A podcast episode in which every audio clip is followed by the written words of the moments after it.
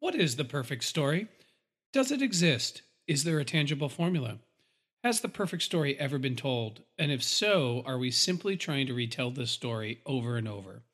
This podcast is called The Midnight Myth, and somewhere between the black of night and the break of dawn, there is a story, and it's perfect. My name is Derek Jones. And my name is Laurel Hostak. Welcome to The Midnight Myth.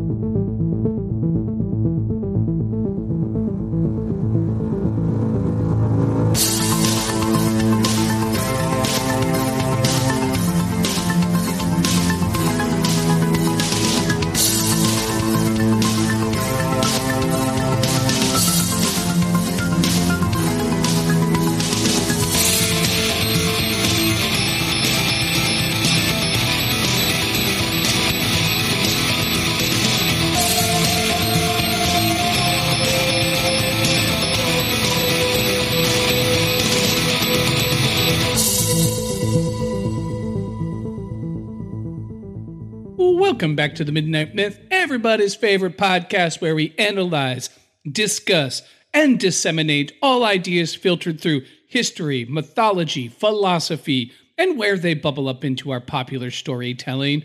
As always, I am very stupendously excited for this episode.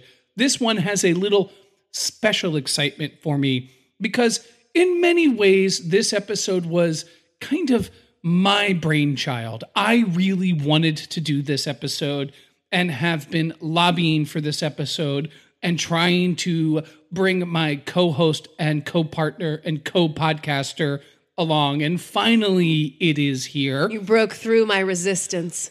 As many of you know, I have this side podcast called Wheel of Ka, a passion project where me and the co host Steve read a book of Stephen King's The Dark Tower and discuss it. And from this passion for the Dark Tower has emerged a very strong passion for the works of Stephen King. And to be fair, I'm really new to Stephen King, so I can't say I've read all of his books, not even close. I've barely scratched the surface of his bibliography. But in in line with my Stephen King appetites, if uh, for lack of a better term that I have, came this show called Castle Rock. Now, Castle Rock is on Hulu, and it takes place in the quote unquote Stephen King universe. So it's set in Maine, and all of the characters and places and themes are all either heavily inspired by or drawing from some Stephen King story or not. Stephen King is famous for having a connected universe in which all of his books live in, and they all feed into the Nexus or the Dark Tower. And Castle Rock is living in that universe. In other words, Stephen King was the first person to do a multimedia connected universe narrative in the way that we think of like the Marvel Cinematic Universe is now. And Castle Rock lives in that. Now, in 2019, Castle Rock came out with season two. And I must say, Midnight Myth listeners, I loved it. And we are here with our Castle Rock season two discussion. We are going to talk about the season as a whole. If you haven't seen it, it's on Hulu. Go and watch it and come back to us because we will spoil the living heck out of it. And I just got to say, I cannot wait to talk about this show. I'm really excited too. Uh, you know, you mentioned that uh, you met a little bit of resistance in me and that you had to kind of ply me and, and figure out how to convince me to do this episode. And I was a little resistant in the first place. Uh, but now that we have done this preparation and now that we're sitting down to do this episode, I could not be more stoked to do it. Uh, and I think, you know, I hope that our listeners who found us through the Wheel of Ka are listening to this episode. And I hope that listeners who usually listen to us as the Midnight Myth will find some inspiration to maybe read, uh, pick up a Stephen King book, and maybe join you guys on the Wheel of Ka. Nice little bridge. Listen, all things, even the beams, serve the tower. Do you think the Midnight Myth podcast would be any different? Sure. Absolutely not. All right, so I can't wait to talk about it. Spoiler wall is up, but we do actually have some really cool plugs and announcements coming. Um, so, Laurel, take it away. Do your thing. Well, so if you wanted to uh, keep in touch with us or be the first to know any updates or news from the Midnight Myth, what you're going to want to do is follow us on social media, especially Twitter. We are at The Midnight Myth. We're also on Facebook and Instagram at Midnight Myth Podcast. Uh, and you can also check us out on our website, www.midnightmyth.com, for more information. Uh, there are blogs there. You can sign up for our email list to get uh, all kinds of announcements and updates. That's also where you'll find a link to support us on Patreon or purchase merch from us in our merch store. And we would love, love, love to have you repping the Midnight Myth with a t shirt or a onesie or whatever you need.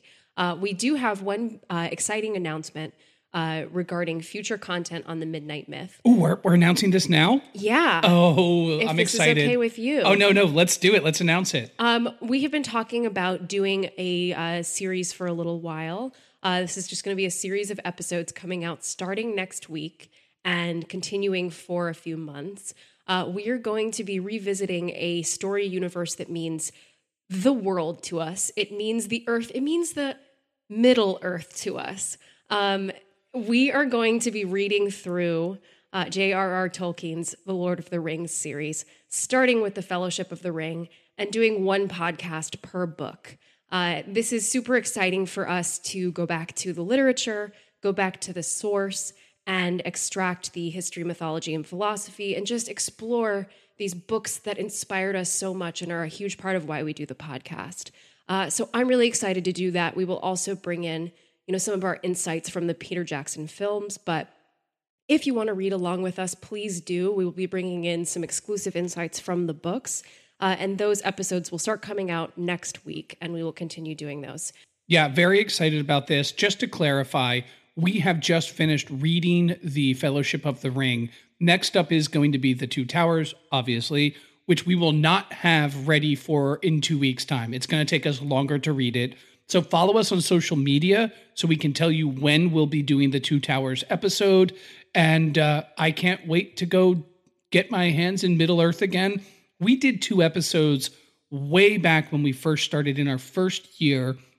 And we felt that though that those were very good episodes and episodes that we learned a lot um, by doing and helped us become better podcasters.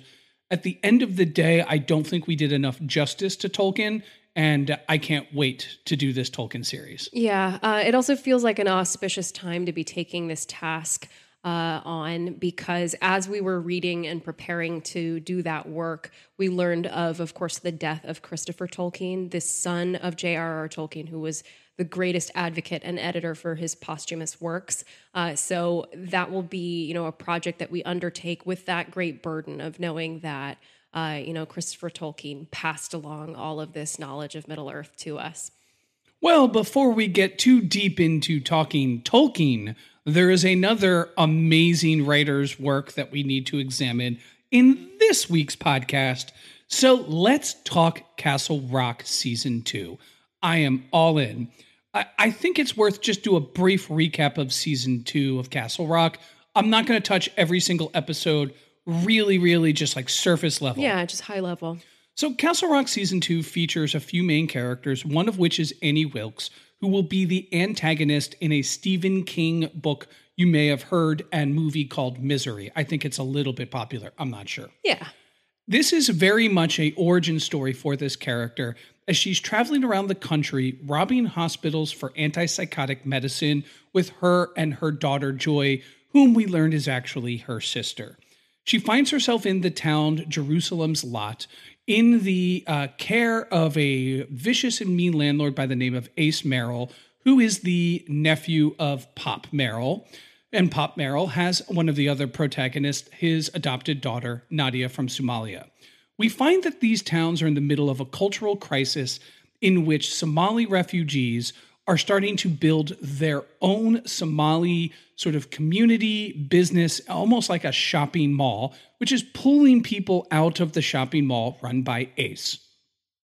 A lot of things happen in which we find that Ace gets killed in the first episode by Annie, in which she stumbles upon an ancient burial site of presumed witches, maybe Satanists and every single person that dies that ends in this sort of mass grave gets resurrected and has the body of a 17th century French colonist. We learn that these colonists were the cult that originally founded the town Jerusalem's Lot, and that they worship this mysterious angel and the prophet, who is Amity, who gets to translate the words of the prophet.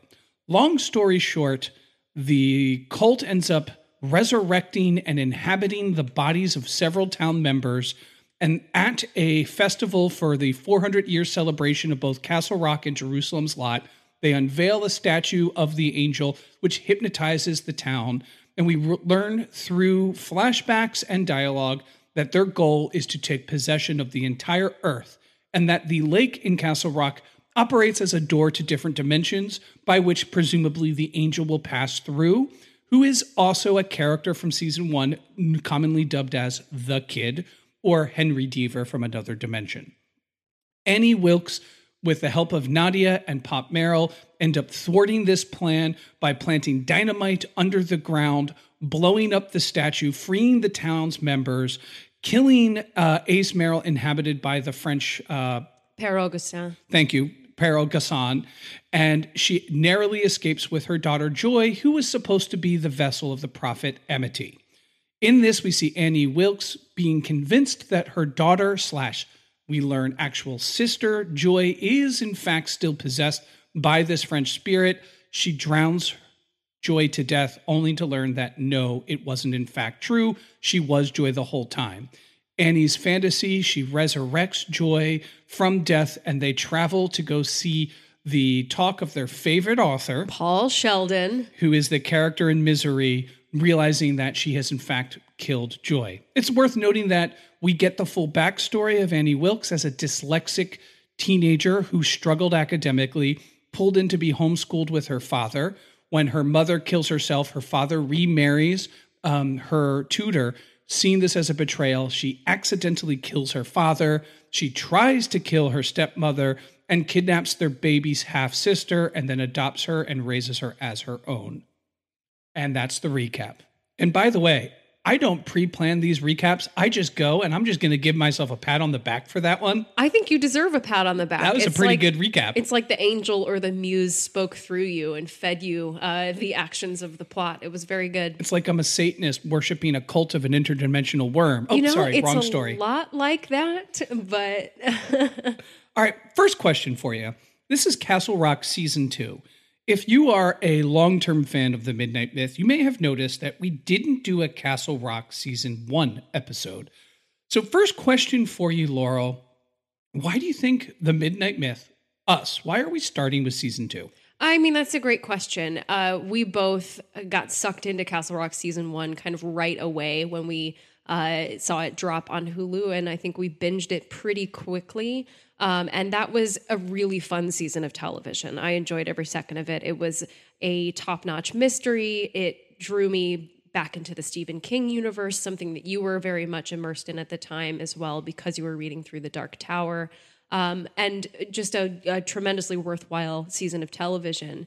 Um, but it wasn't until season two that we felt deeply compelled to get behind the mic and talk about this show. And I think part of the reason for that is that in comparison to season one, season two offers a glimpse into not only the history of Castle Rock and Jerusalem's or Salem's Lot, but into the history of America. Uh, you know, it gives us two uh, really compelling timelines of 1619 and 2019 and asks us to interrogate the problems and the challenges of both of those time periods. And history is something we are deeply compelled by. Uh, it also gives us an origin story of one of the great villains of cinema and literature in Annie Wilkes.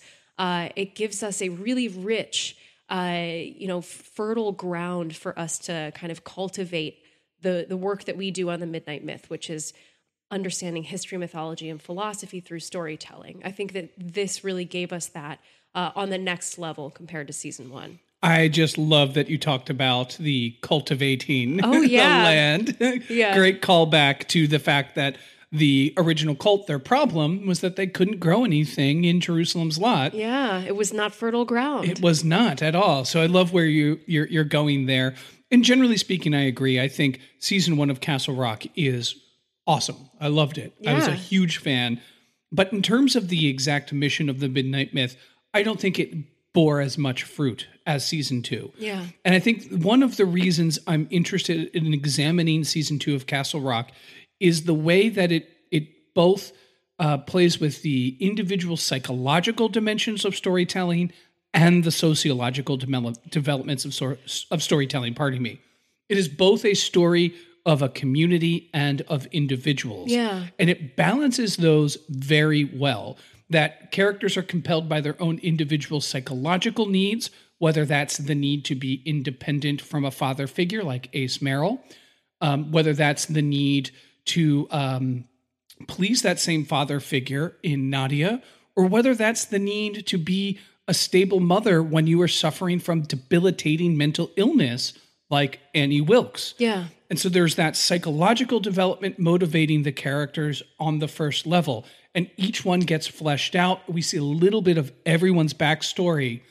Then, through the actions of the town and through going back in time and seeing the origins, the colonial origins of the town and its failings, we start to get to see the sociological elements. So we see a community that is struggling to integrate a new refugee population Yeah.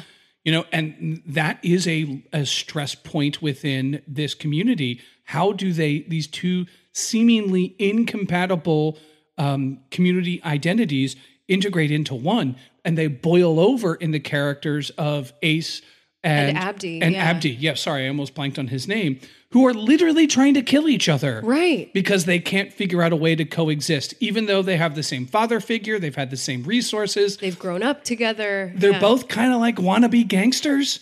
Like they, they really should be working together, but instead they're rivals.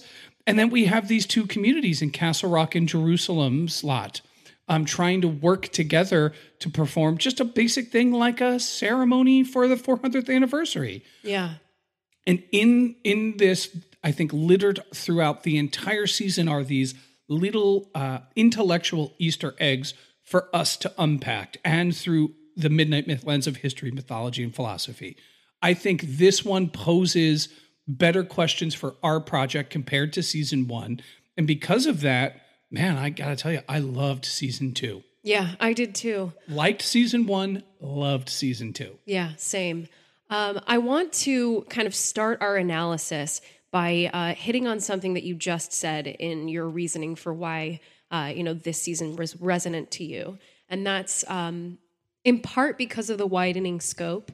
Instead of just focusing on one corner of Castle Rock, we're focusing on Castle Rock and Jerusalem's Lot, two communities, two cities with rich histories of their own, uh, and the sort of institutions and people uh, and social conventions that connect them, uh, and the shared history that they have together as they are celebrating their 400th anniversary in 2019. The hospital where a lot of the action of the show takes place and where both Nadia and Annie work is called Duville, uh, French for two cities or two villages, because it serves both the Castle Rock community and the Salem's Lot community.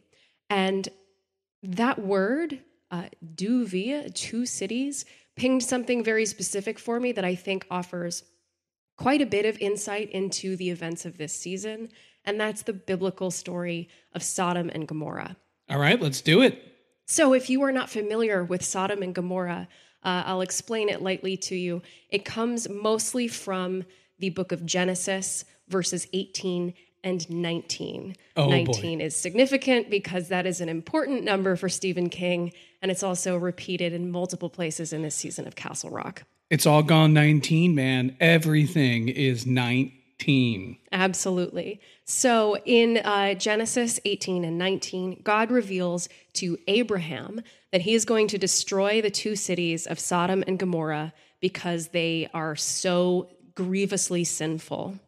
Uh, now, Abraham has a nephew named Lot who lives in Sodom. So he tries to negotiate with God to spare the cities if he can find any righteous people still living there. Uh, and God sends two angels to meet with Lot to presumably determine if there are any righteous people living there. But the inhabitants of Sodom arrive and try to break down Lot's door as the angels are dining with Lot, who has been very welcoming to them. The angels strike the mob blind and allow Lot and his family, who are the only righteous people left in the cities of Sodom and Gomorrah, to escape as God destroys both cities in fire and brimstone. Uh, now, one of the most Yikes. yeah, one of the most famous parts of this story is when Lot's wife uh, looks back at the cities as they're burning, and she turns into a pillar of salt because she's staring back at them. Um, frequently, in discussions about Sodom and Gomorrah, you'll hear it used as an excuse for why Christianity looks down on homosexuality, uh, because there is a huge debate about what the sin is of Sodom and Gomorrah that required them to be destroyed. And of course, Sodom is the root of the word sodomy. So it has traditionally been equated with homosexuality. And one of the reasons for that is that there's a line uh, in Genesis where the angry mob says to Lot, quote, Where are the men who came to you tonight? Bring them out to us so that we may know them, end quote. And that's variably translated as so that we may have sex with them or we may have intercourse with them. So to know implies carnal knowledge there. But that doesn't necessarily um, get to the point of what the sin of Sodom and Gomorrah was. And today, most biblical scholars uh, will say that it has more to do with the tendency toward violence of the people in Sodom and Gomorrah and the lack of hospitality uh, shown by the rest of the citizens versus the hospitality that is shown by Lot. Uh, hospitality is, you know, an ancient uh, code in many cultures that, like, having a guest in your home requires a certain level of decorum, requires a certain level of respect. You're not supposed to kill your guests, things like that. Uh, and so there is some evidence, even in the New Testament, that suggests that this was more about uh, hospitality than a, a sexual sin. D- you just said the New Testament. You mean Old Testament? No, in the New Testament. So uh, biblical scholars will refer to a quote of Jesus's in the New Testament where he refers back to it and says uh, something along the lines of, "If you don't welcome these people, if you're not good to them, then your your sin is greater than Sodom and Gomorrah's." Yeah, you know that's interesting. The ancient morality around hospitality has to deal with uh, a lot of factors, but this was in particular. Um, it, it considered one of the greatest sins was to refuse hospitality Yeah. because it, getting from point A to point B in the ancient world is really difficult. So if someone comes to your door as a traveler and says, Man, I need a place to sleep, I need some food in my belly, it's probably because they've been traveling for weeks, if not months, and are probably near starving to death. There are several ancient cultures that talk about the hospitality uh, morality. Ancient Greece has several myths on it, ancient Egypt has Yeah. some ancient Babylonia. So it would make sense that the ancient Hebrew would as well. And it's a interesting story to bring up. Anyway, I'm sorry. I just kind of diatribed on the side there. No, I think that's very helpful. And I think there are a number of parallels that we can point out from this biblical story to the season of Castle Rock. But on that subject of hospitality, I think that distinction is important and that interpretation is important for our discussion here because one of the pains that is being felt by both the communities of Castle Rock and Salem's Lot is how to welcome refugees and immigrants into a predominantly white community that has a long white history. Uh, so it is facing, uh, you know, the need to integrate and facing the need to welcome the people who are vulnerable and need uh, space and support. Uh, at the same time, a hospital is the locus of so much of the action of this season, uh, and two of the the major characters are uh, nurses or doctors or caretakers of some form, and that implies a certain level of hospitality that I think needs to be pointed out in concert with this story. Some of the other parallels that I would point out, other than uh, just the two cities, uh, would be some character parallels that I uh, I can list here. I would say that Pop, Pop Merrill, played beautifully by Tim Robbins, is kind of Abraham. He's the patriarch of the Castle Rock and Salem's Lot community. Uh, and Abraham is the great patriarch of the Old Testament. He communicates between warring parties, so especially Abdi, his adopted son, and Ace, his nephew, who are trying to destroy each other. They also feel a little bit like a Cain and Abel pair there. And he's trying to save family members from destruction. So, just like Abraham negotiated with God to say, hey, don't destroy these cities because people I love live there, Pop is hoping to uh, give any bit of himself to negotiate with higher ups, whether they are the cops of the communities or they are ace as inhabited by uh, a Puritan from 400 years ago, to make sure that the people he loves can escape. Whoa, that blew my mind. Yeah. That, that literally blew my mind. And his Pop has- sacrifice. uh, yeah. Yeah, his sacrifice eventually allows the only righteous people or the only non possessed people left in Castle Rock to escape. So Nadia, Joy, Chance, and even Annie uh, and Abdi get out and are able to live and continue their lives because he, uh, you know, gives a sacrifice, which Abraham was always willing to do in the Old Testament. Um, Yeah, you know, you mentioned that that is Abraham was commanded by God to sacrifice his son, and he goes to sacrifice his son in a ritualistic human sacrifice, Yeah. which is another major theme of this show, which is human sacrifice. And at the last minute, God says, "Just testing you. Wanted to make sure you would be willing to sacrifice your son. Now that you showed me that you will, just sacrifice this goat here." And human sacrifice is a huge theme of this, where the entire events and the entire uh, plot point revolves around joy being sacrificed so that uh, Amity can live. exactly. And every single person that gets murdered and then gets the the cult to re-inhabit them is being a is a human sacrifice. The idea that through the spilling of blood others can live and others can grow and others can spread is a very ancient idea, one that Abraham participated in. I love it. Yeah, um, just a couple of other parallels here. Uh, the angels who strike the mob blind uh, sort of echoes the statue of the angel at the parade, uh, hypnotizing an entire crowd uh, and causing them all to fall in line and become blind, uh, metaphorically. While that is not necessarily a uh, direct parallel, uh, I think that some of the motifs are similar enough to be worth mentioning. Um, I have a little bit of trouble figuring out who Lot's wife is in this scenario, but I have a couple of suggestions here. Um, it could be Joy because she can't stop looking back at her trauma and her experience in Castle Rock. She continues to doodle uh, pictures of the angel, uh, and she kind of longs to get out of her mother's grasp as though she's trying to go back to what happened her, to her there. Um, and she's also the one who eventually loses her life. So she's punished the way that Lot's wife was punished when she was turned into a pillar of salt. Um, or it could be Annie, uh, who is the one who loses the most. Uh, she is punished by, you know, being forced to strike down her own daughter, the one that she loves the most.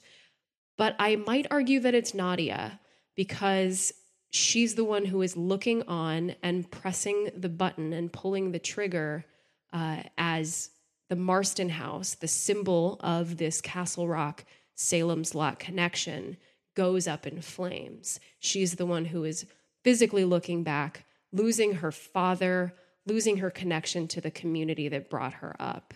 Um, but I just think there's some interesting sort of ways to interpret that and different ways to read it with regard to the biblical story. Yeah, very cool. Uh, You know, the one thing that I don't think tracks to me would be to understand Annie as Lot's wife. Yeah, I don't think Does Lot's wife have a name? Or is she just Lot's wife? Lot's wife. Yeah. Yeah. Yeah, that's patriarchal as shit. Oh, it sure is. I do think that Annie, Annie to me is closer to Abraham than it is to Lot's wife. She sacrifices her child. Yeah. Um, she is fanatically de- dedicated to things. Whatever she gets dedicated to, it's 100%, whether that's uh, her delusions or her daughter or, you know, then Sheldon, the author Sheldon that she becomes obsessed with. So she has this sort of religious zeal I will follow without any like regard to cost or consequences. And um, she is also, you know, kills her father and her daughter. Yeah, yeah. At least symbolic daughter, adopted daughter, if not literal daughter. Right. Um, and I don't think necessarily that any of this has to be one to one in order to be worthwhile. Um, I think that just in the same way that Castle Rock is, I think the best way I saw it put was that it's a mixtape of Stephen King's greatest hits. It takes some of his uh, most iconic characters and storylines and uh, locations and sort of jumbles them up and creates an original story. It's also taking these incredibly old and baked in motifs from one of the greatest stories ever told, one of the best known stories ever told, which is the Bible. Uh, I think there's biblical Im- imagery written all over this season of Castle Rock from the first scene when we see a young Annie, uh, you know, attempting to drown this baby in the river and then choosing not to she's kneeling in the water with this child, thinking they're both going to die, and then they both come out reborn in this symbolic baptism, an image that they both return to in the end. Um, I think there is, uh, of course, this focus of the cult who are coming out of a more Puritan society, a, a deeply Christian society, and uh, subverting those expectations and sort of changing their uh, their worship and ritual. I think that uh, biblical imagery is all over it. Yeah, definitely.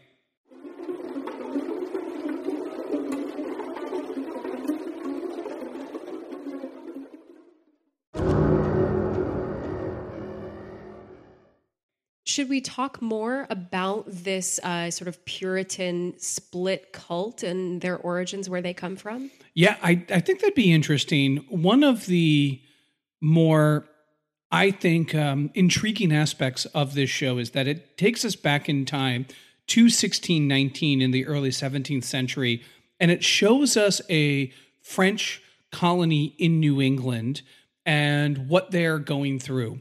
And it kind of defines them within the iconography and language of Puritanism.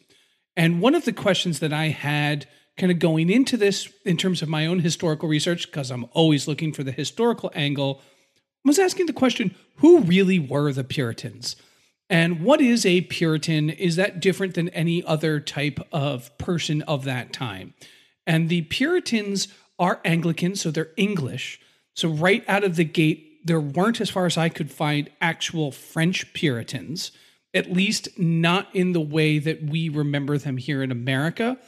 And what they were is they were really upset when King Henry VIII, in the late medieval, early modern period, broke England out of the Catholic Church and formed the Church of England. And in it, he modeled the Church of England off of a episcopal style of belief. Now, I've come to learn that means that this is a church which has and appoints bishops, bishops who have a large degree of control over how the church is organized and how it's run. In other words, Henry VIII structured the court, or pardon me, structured the church off of the Roman Catholic Church model. The Puritans believed that every single individual has the ability to have a compact with God and should have their own compact with God. Anything that you do in the practice and worship of your faith that doesn't have a specific biblical reference, anything created by human beings is impure by its very definition and doesn't belong in your individual um, covenant that you have with God. In this, the term Puritan was uh, coined by the people trying to stifle this movement. Yeah, it was a pejorative, right? It was derogatory. Yeah. It was like, oh my God, you know how you, we're not going to have fun? Why? We're going to have the Puritans here. Yeah. It was meant as a insult and it was meant as a way to slow down and stymie the movement. In it, there were actual people that in this time period came to believe that the Church of England was itself unholy and they wanted to segment off they sat and this history is very long and complex. So this is by this is a gross simplification but they ultimately got persecuted by the state. The idea that there is a difference between the state and the church is a total modern manifestation of how we think about power in society. During this time, the church and the state are one. So to be against a religion is to be against the state, and hence you would get punished, often quite violently through torture and executions, and really shitty executions like being burned alive. So the separatists, the people that wanted to break off completely because they were being persecuted, were the ones who fled to the New World. We call them pilgrims. Pilgrims are not Puritans. And that I thought was an interesting historical distinction. The pilgrims, the early pilgrims, were the people who could find no place to worship, and hence they came to the colonies and they settled mostly in the territories that came to be called New England, which is still taking that ta- that title today. That part of America still called New England, Vermont, Massachusetts, Maine, where Connecticut, Stephen, yeah. where Stephen King lives and is from, and most of his books have something to do with that area of the country. Now, the Puritans mostly stayed in England and were pushing for reforms until it really got to the point where they couldn't, and some of them started to flee as well and come to the New World. This idea of a individual covenant with God that is pure by its very definition, and anything that doesn't have a biblical precedent is wrong, led to these early colonies being themselves very strict oppressors of religious freedoms and religious thought. So as soon as they escaped oppression, they instantly started to oppress. As far as I'm aware, and if anyone out there knows differently, hit me up on Twitter at Derek C. Jones 198 or at the Midnight Myth. There weren't really French Puritans. So the idea that the show plays with a French colony is a bit of a historical subversion. This this colony would have likely been Anglican or English in its makeup and its nature. So the fact that they switch it and make it French, very cool. And that we see French words in there. It's almost as if it's saying it's kind of like Puritan, but it's not really all that pure. And what do we see? We see the priest is having sex with the governor of the town's daughter. We see that um, the town is unable to cultivate and grow in the land, which most of the colonies, when they first came to the quote unquote new world, had trouble growing food because the soil, the plant life, the topography, it's different in America than it was in Western Europe. So you can't just come and plant the same shit you're used to planting and grow it the same way. You got to figure out corn. Like that's your first. That's the first thing you got to figure out is corn. And so there were lots of colonies that struggled to grow food and starved and suffered. And that's where we see this actual colony in it. It's starving, it's suffering, and there is uh, the daughter is um, fighting against the father who exiles her and exiles the priest. In comes the angel. This is one of the more interesting elements I think worth unpacking in the show. How does this this town, a French colony, become a cult, a cult willing to all kill themselves? And what is this shadowy angel figure who bears the physical resemblance of the kid? What are we to make of this? Learning now that there are things called multiple dimensions in the show, and that the lake is a doorway to these dimensions. How then can we read the emergence of this cult from a starving and sad Christian community to now engaging in idolatry, burning people on upside down crosses, and ultimately be called Satanist by their, um, you know, their kin who have come to settle this 400 years later? Well, how do we know that they're Satanist? Are they Satanist? One big clue is that they burn people alive on upside down crosses. Turning and inverting a cross, even back in the early 17th century, was considered a devil worshiping symbol. It's taking the symbol of Christ and inverting it.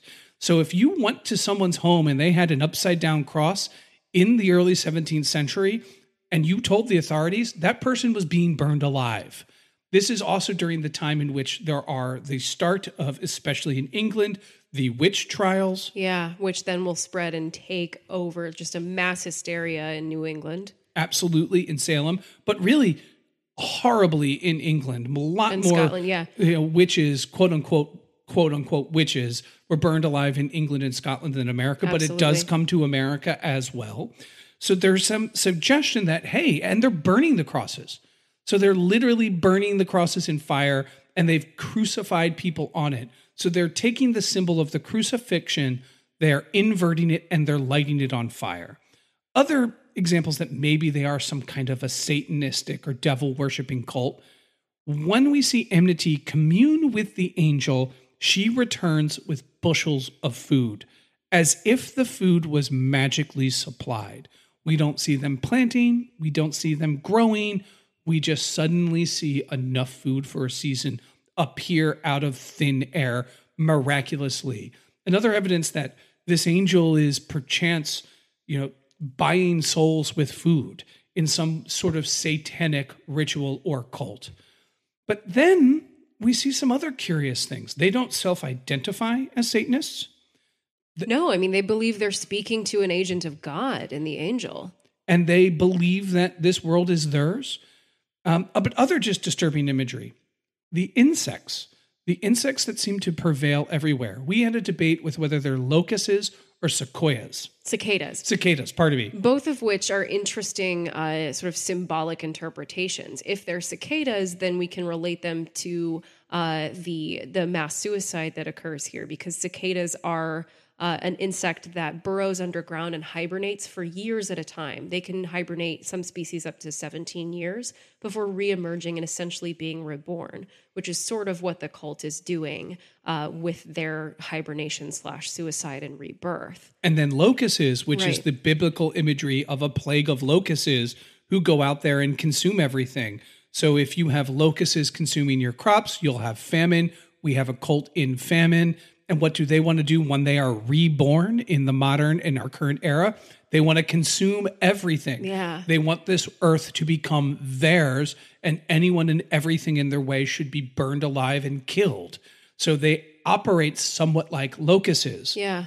but also you know, insects generally considered aesthetically ugly by humans.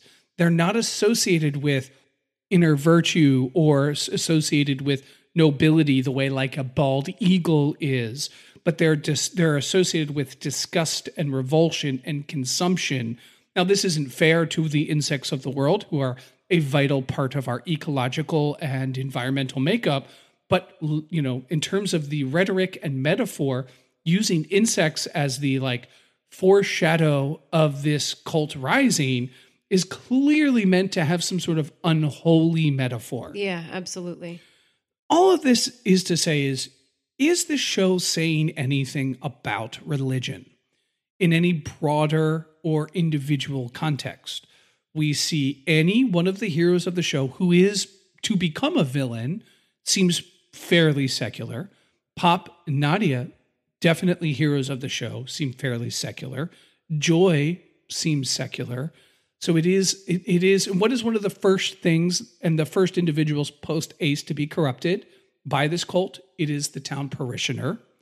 It is the town parishioner who then unveils the the totem or idol, which hypnotizes the the crowd at the anniversary of the 400 year anniversary. Is it saying anything about religion? Wow. I mean, I, I think that's a really good question and not one that I had necessarily prepared for. And all my thinking about all of the ways we could line this up with, uh, especially Old Testament stories, I hadn't really thought about the broader commentary that it's making on religion. And so I'm glad you're asking this question.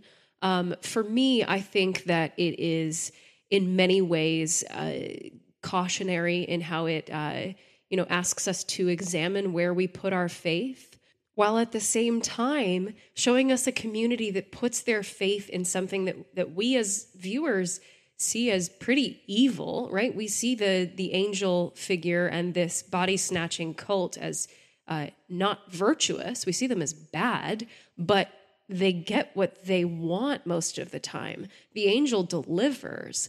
And so for them to be overcome it takes uh, you know people doing great and almost impossible deeds and laying down their lives and you know rushing headlong into explosive battles. So we have this kind of tension between a, a show that's telling us to uh, be cautious about where we put our faith but also showing us you know people who get what they want even by worshiping uh, what appears to be a devil yeah, I, I hear what you're saying there. I would also add the layer that, yes, be careful where you put your faith into, but it also advocates against a material relationship oh, with sure, religion. Sure.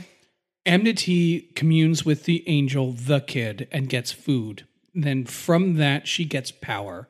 And because that she can get food, she can get power. And then she uses that power to have everyone murder themselves only on the the hope to be reborn.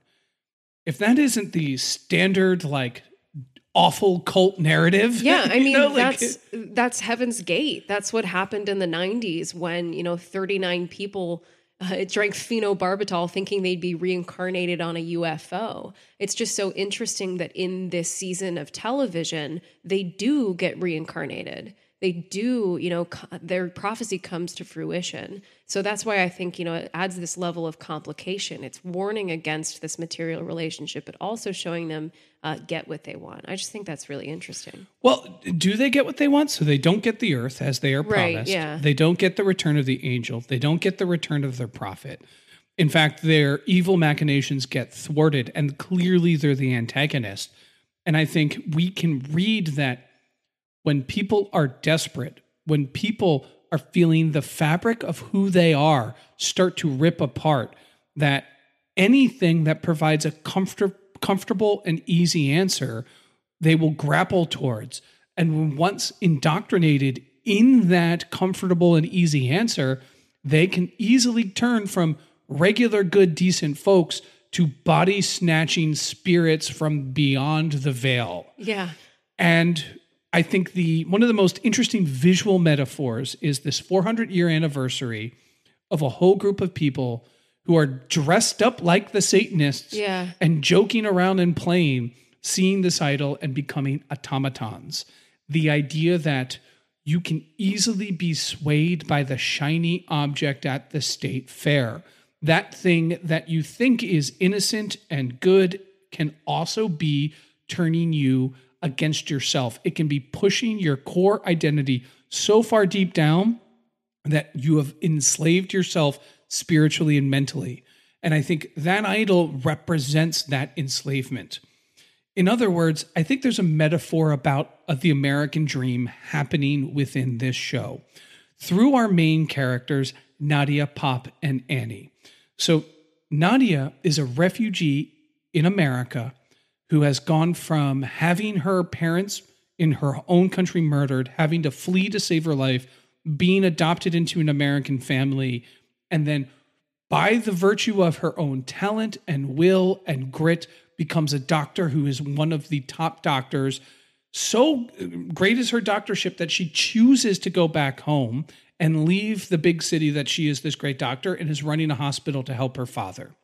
You have Pop, who is a veteran, a soldier, who comes back from the war and violently, in a gangster style, seizes control of an entire town and bends it to his own will, knowing that his force and his his true grit can bend this entire township so that it is now all ostensibly his. And then you have Annie, a hopeless, mentally ill wanderer who never got diagnosed or never got the treatment that she needed, that has left her so hollow that the only true language she's able to speak with clarity is the language of violence and death, and the ability to coerce others through this violence. We see that in the way that she lashes out against her father and stepmother. We see this in this violence in the way that she lashes out against Ace, and ultimately when she kills her own adopted daughter in joy. And in these three different pillars, these three really well done and well drawn characters, we see different versions of America competing against what? Sl- enslaved body stealers. what is body stealing and enslavement if not a metaphor for the actual slavery that America has done? Right? What is this but saying that there's a part of America that has always crushed individuals so deeply and so completely that they become vessels, that they become human cattle, right? They use the word vessel to talk about the people that they've murdered and that they've inhabited it, right? So you have this one that says power by any means necessary with religious fervor that is fundamentally evil and unholy. And then we have these three different versions of America we have the white man soldier, we have the immigrant pulling herself up by the bootstraps, and we have the mentally ill nurse who is just trying to protect her daughter from this evil. And it's telling we only really get to see what happens to Annie post this. And Annie succumbs to the evil and becomes herself the villain in the next story to come. We don't know what happens to Nadia. You know, we don't really know what ha- we know what happens to Pop. He chooses to finally do something noble and good and not self-interested by sacrificing himself so that others can live. And uh, I think there's an interesting critique there. America has always been a disparate nation built on covering up some of its past evils by burying things with the next generation willing to try to dig those things up and accidentally stirring an entire swarm of locusts that come piling out of our history. In other words, if that's too poetic and metaphoric, if we don't contend with who we really were, we can never really make sense with who we are, and it doesn't empower us to define who we're going to become. If that makes any sense. Yeah. Well, the past is not a foreign country, it lives with us.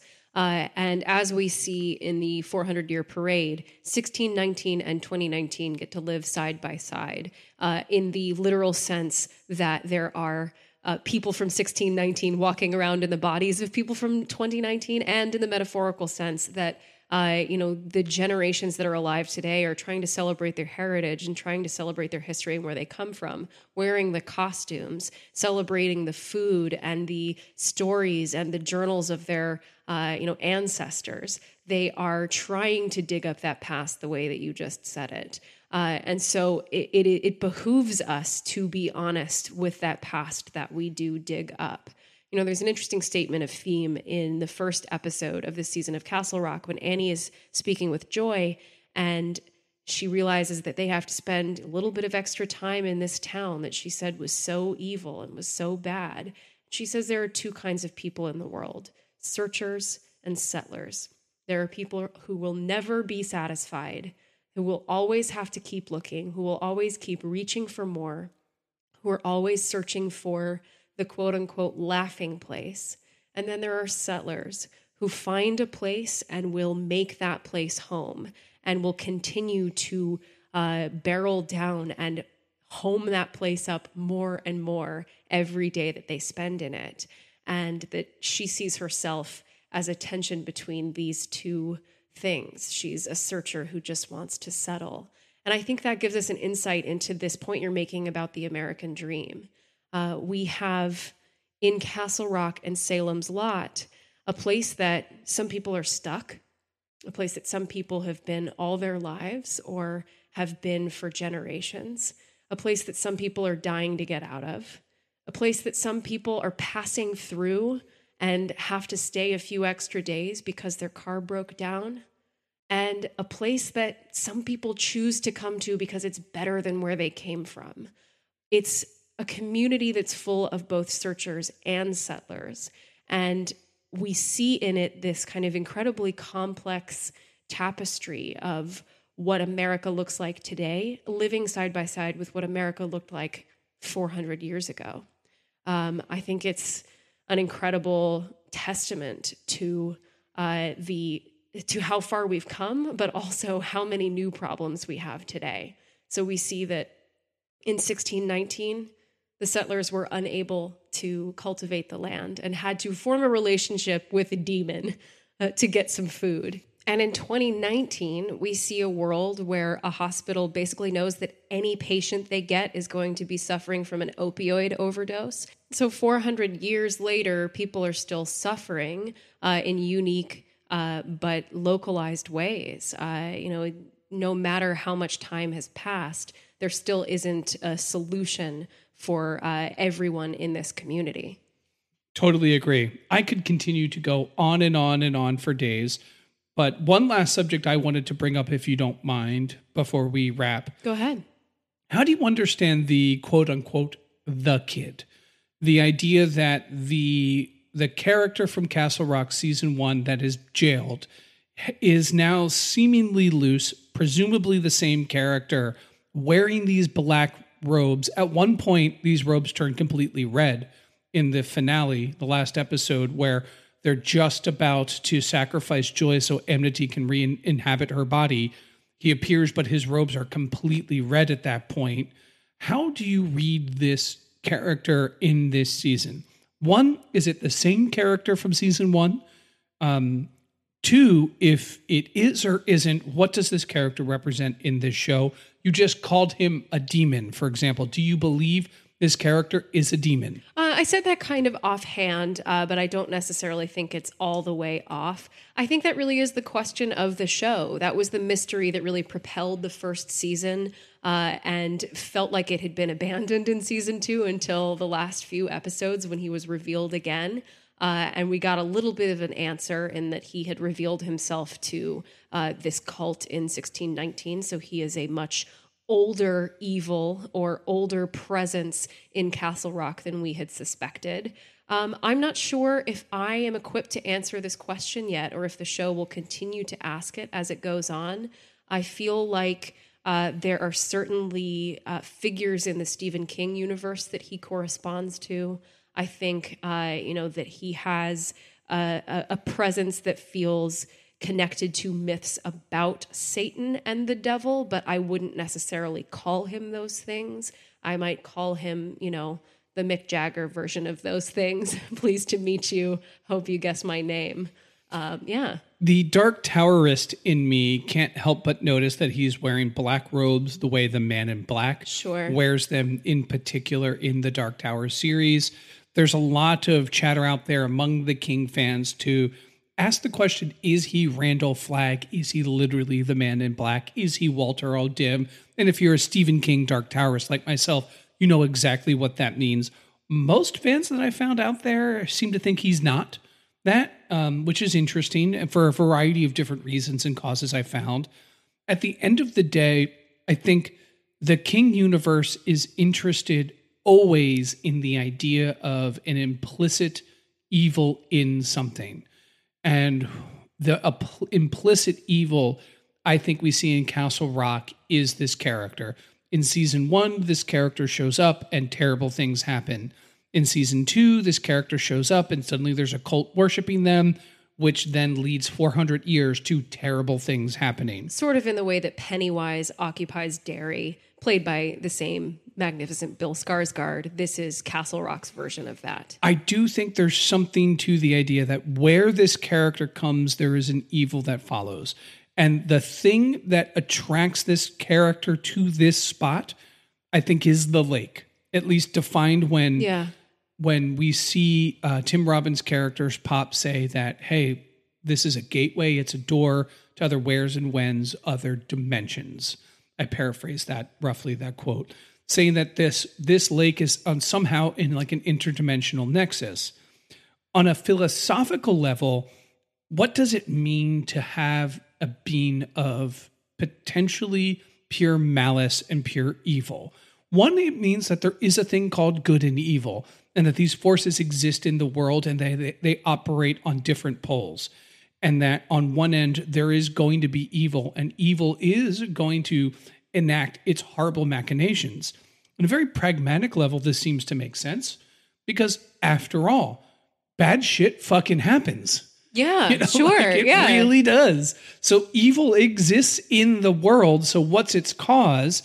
And in at least the Castle Rockian sense, one way that we can internalize it is the corruptive influence of this mysterious hooded dimension traveling prisoner who could maybe be the man in black. Yeah, absolutely. Um, just a final thought here on the show as we get close to wrapping up. Um, I really enjoyed this season of Castle Rock. I want to call out, uh, especially the performance by Lizzie Caplan as Annie Wilkes. Uh, it's not every day you have to uh, resurrect a character that another actor won an Oscar for. And Kathy Bates did win an Oscar for her performance in Misery. Uh, and so for Lizzie Caplan to take that on and give an origin story for this character is brave.